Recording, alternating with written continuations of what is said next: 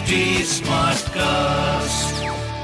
आप सुन रहे हैं एच डी स्मार्ट कास्ट और ये है लाइव हिंदुस्तान प्रोडक्शन नमस्कार ये रही आज की सबसे बड़ी खबरें। शराब घोटाले के आरोपों से घिरी दिल्ली की आम आदमी पार्टी सरकार नई आबकारी नीति अभी तक तैयार नहीं कर पाई है। ऐसे में पुरानी नीति को छह महीने के लिए बढ़ा दिया गया है। सरकार की ओर से यह जानकारी देते हुए बताया गया है कि अधिकारियों को जल्द नई नीति बनाने को कहा गया है। अगले छह महीने में पाँच दिन ड्राई डे होंगे। महावीर जयंती, गुड फ्राइडे, बुद्ध पूर्णिमा, ईद अल फितर और ईद अल अजहा पर दिल्ली में शराब की दुकानें बंद रहेंगी।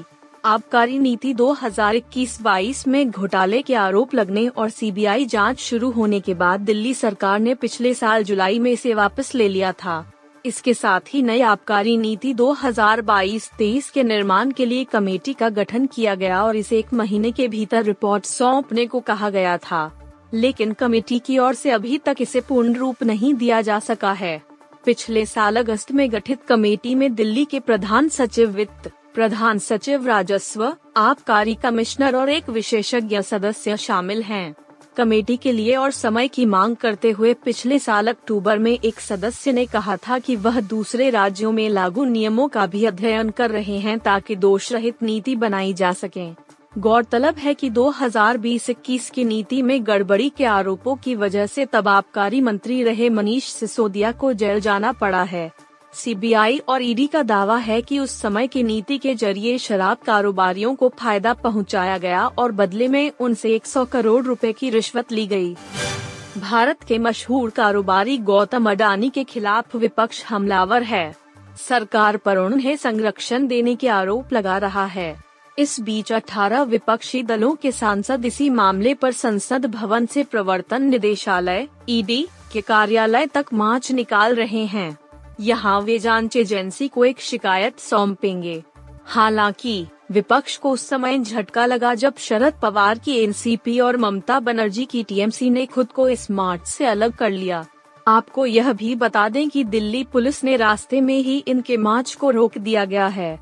कांग्रेस के अध्यक्ष मल्लिकार्जुन खड़गे ने कहा, हम अडानी मामले में ज्ञापन सौंपने के लिए ईडी जा रहे हैं, लेकिन सरकार हमको विजय चौक के पास भी नहीं जाने दे रही।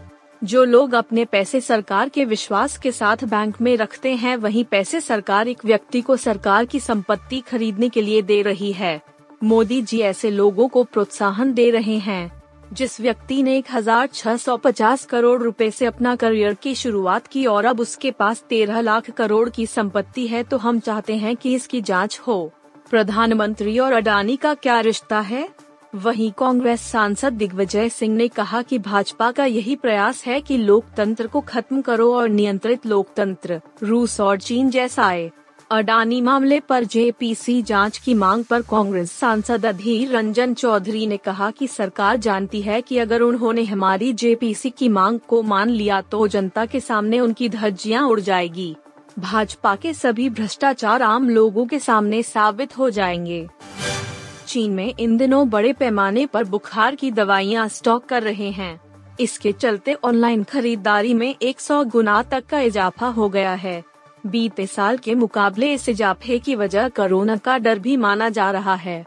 चीन ने ज़ीरो कोविड पॉलिसी में अचानक ढील दी है और करोड़ों लोग अब मार्केट में निकल रहे हैं, दफ्तर जा रहे हैं। इसके अलावा दूसरे देशों के नागरिकों को भी वीज़ा जारी किया जा रहा है।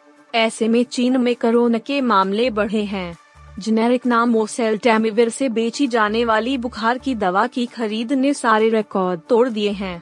ब्लूमबर्ग की रिपोर्ट के मुताबिक ताओबाओ और मॉल जैसी ई कॉमर्स कंपनियों पर मार्च महीने के ही शुरुआती तेरह दिनों में पाँच लाख तैतीस हज़ार से ज़्यादा बुखार की गोलियाँ बिकी है। डेटा के मुताबिक बीते साल के मुताबिक औसत खरीदारी में एक सौ उनतीस फ़ीसदी तक का इजाफा हुआ है। शंघाई में रहने वाले health care analyst Wang Ruizhe ने कहा कि लोगों में इस बात का डर है कि देश में कोरोना का संकट बढ़ सकता है। ऐसे में वह डर के मारे बचाव के लिए बड़े पैमाने पर बुखार की दवाएँ खरीद रहे हैं। उन्होंने कहा कि बड़े पैमाने पर दवाओं की खरीद के चलते बाज़ार में स्टॉक कम हुआ है और कीमतों में इजाफा हो रहा है। दरअसल चीन सरकार ने बीते साल के आखिर में ज़ीरो कोविड पॉलिसी को अचानक ही पूरी तरह समाप्त कर दिया था। इसके बाद से ही केसों में इजाफा हुआ। हालाँकि अब कोरोना के मामले कुछ कम हुए हैं, लेकिन लोगों में डर कायम है। ऐसे में लोग बड़े पैमाने पर बुखार की दवाएँ खरीदकर घर में ही रखना चाहते हैं। वांग रुइजे ने कहा, ऐसा लगता है कि कुछ लोग एंटीवायरल दवाओं को जमा कर रहे हैं। बच्चों में बुखार के मामले बढ़ने से पेरेंट्स में डर बढ़ा है। पाकिस्तान के पूर्व प्रधानमंत्री इमरान खान के घर के बाहर से पुलिस हटा दी गई है। इसी के साथ समर्थकों और पुलिस के बीच हुई झड़प पर भी विराम लग गया। मीडिया रिपोर्टों के मुताबिक, पाकिस्तानी सुरक्षा बल बुधवार को इमरान खान के घर के आसपास से हट गए। बता दें कि पहले केवल पुलिस इमरान की गिरफ्तारी की कोशिशों में लगी थी, लेकिन बुधवार को पाकिस्तानी सेना को भी आगे किया गया था। अपदस्थ प्रधानमंत्री इमरान खान भ्रष्टाचार के आरोपों में अदालत में पेश होने में नाकाम रहे। रिपोर्टों के मुताबिक, पुलिस और अन्य सुरक्षा कर्मियों को लाहौर स्थित इमरान खान के घर से जाते हुए देखा गया। हालाँकि यह तुरंत स्पष्ट नहीं हो पाया कि क्या इमरान खान की गिरफ्तारी पर रोक लग गई है या नहीं। सुरक्षा बलों के हटने के बाद, इमरान खान को अपने घर के बाहर खड़े होकर, गैस मास्क पहने और समर्थकों से बात करते देखा गया। इससे पहले, सुरक्षा बलों ने इमरान खान के सैकड़ों समर्थकों पर आँसू, गैस और पानी की बौछार की थी। समर्थक इमरान की गिरफ्तारी का विरोध कर रहे थे। इस बीच इमरान खान के समर्थक आक्रामक हो गए हैं। लाहौर के अलावा अन्य शहरों में भी पीटीआई के समर्थकों ने आंदोलन करना शुरू कर दिया है। अपने नेता को गिरफ़्तार करने से रोकने के दौरान खान के समर्थकों और पुलिस के बीच हुई झड़प के बाद लाहौर के जमान पाक इलाके में किसी युद्ध के मैदान जैसा मंजर था, जहाँ सड़कों पर आँसू गैस के गोले, जले हुए टायर और वाहन का मलबा बिखरा पड़ा नज़र आ रहा है। इस झड़प में दर्जनों पुलिसकर्मी घायल हुए हैं। रोहित शर्मा की अगुवाई में भारतीय टीम ने ऑस्ट्रेलिया के खिलाफ चार टेस्ट मैचों की सीरीज़ टू वन से अपने नाम की। टेस्ट के बाद भारत और ऑस्ट्रेलिया की टीम तीन मैचों की वनडे सीरीज़ में टकराएँगी, जिसका आगाज़ शुक्रवार 17 मार्च, से होने जा रहा है।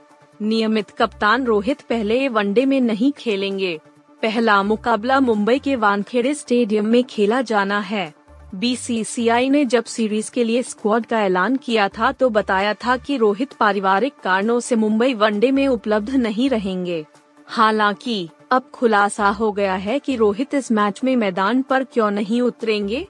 दरअसल, रोहित ने वाइफ रितिका सजदेह के भाई कुणाल सजदेह की शादी अटेंड करने की वजह से पहले वनडे में नहीं खेलने का फैसला किया है। कुणाल की शादी में कप आर्टिस्ट एनीशा शाह के संग हो रही है। रोहित की गैर मौजूदगी में star allrounder Hardik Pandya Australia के खिलाफ पहले वनडे में कमान संभालेंगे। हार्दिक पहली बार वनडे टीम की कप्तानी करते हुए नज़र आएँगे। उन्होंने इससे पहले टी ट्वेंटी अंतर्राष्ट्रीय मैचों में कप्तानी की है।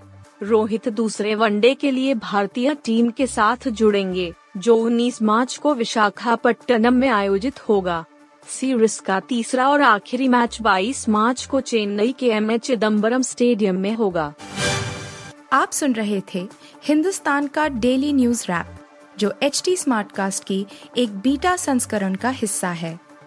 आप हमें फेसबुक ट्विटर और इंस्टाग्राम पे एट एच टी या podcasts@hindustantimes.com पर ईमेल के द्वारा सुझाव दे सकते हैं।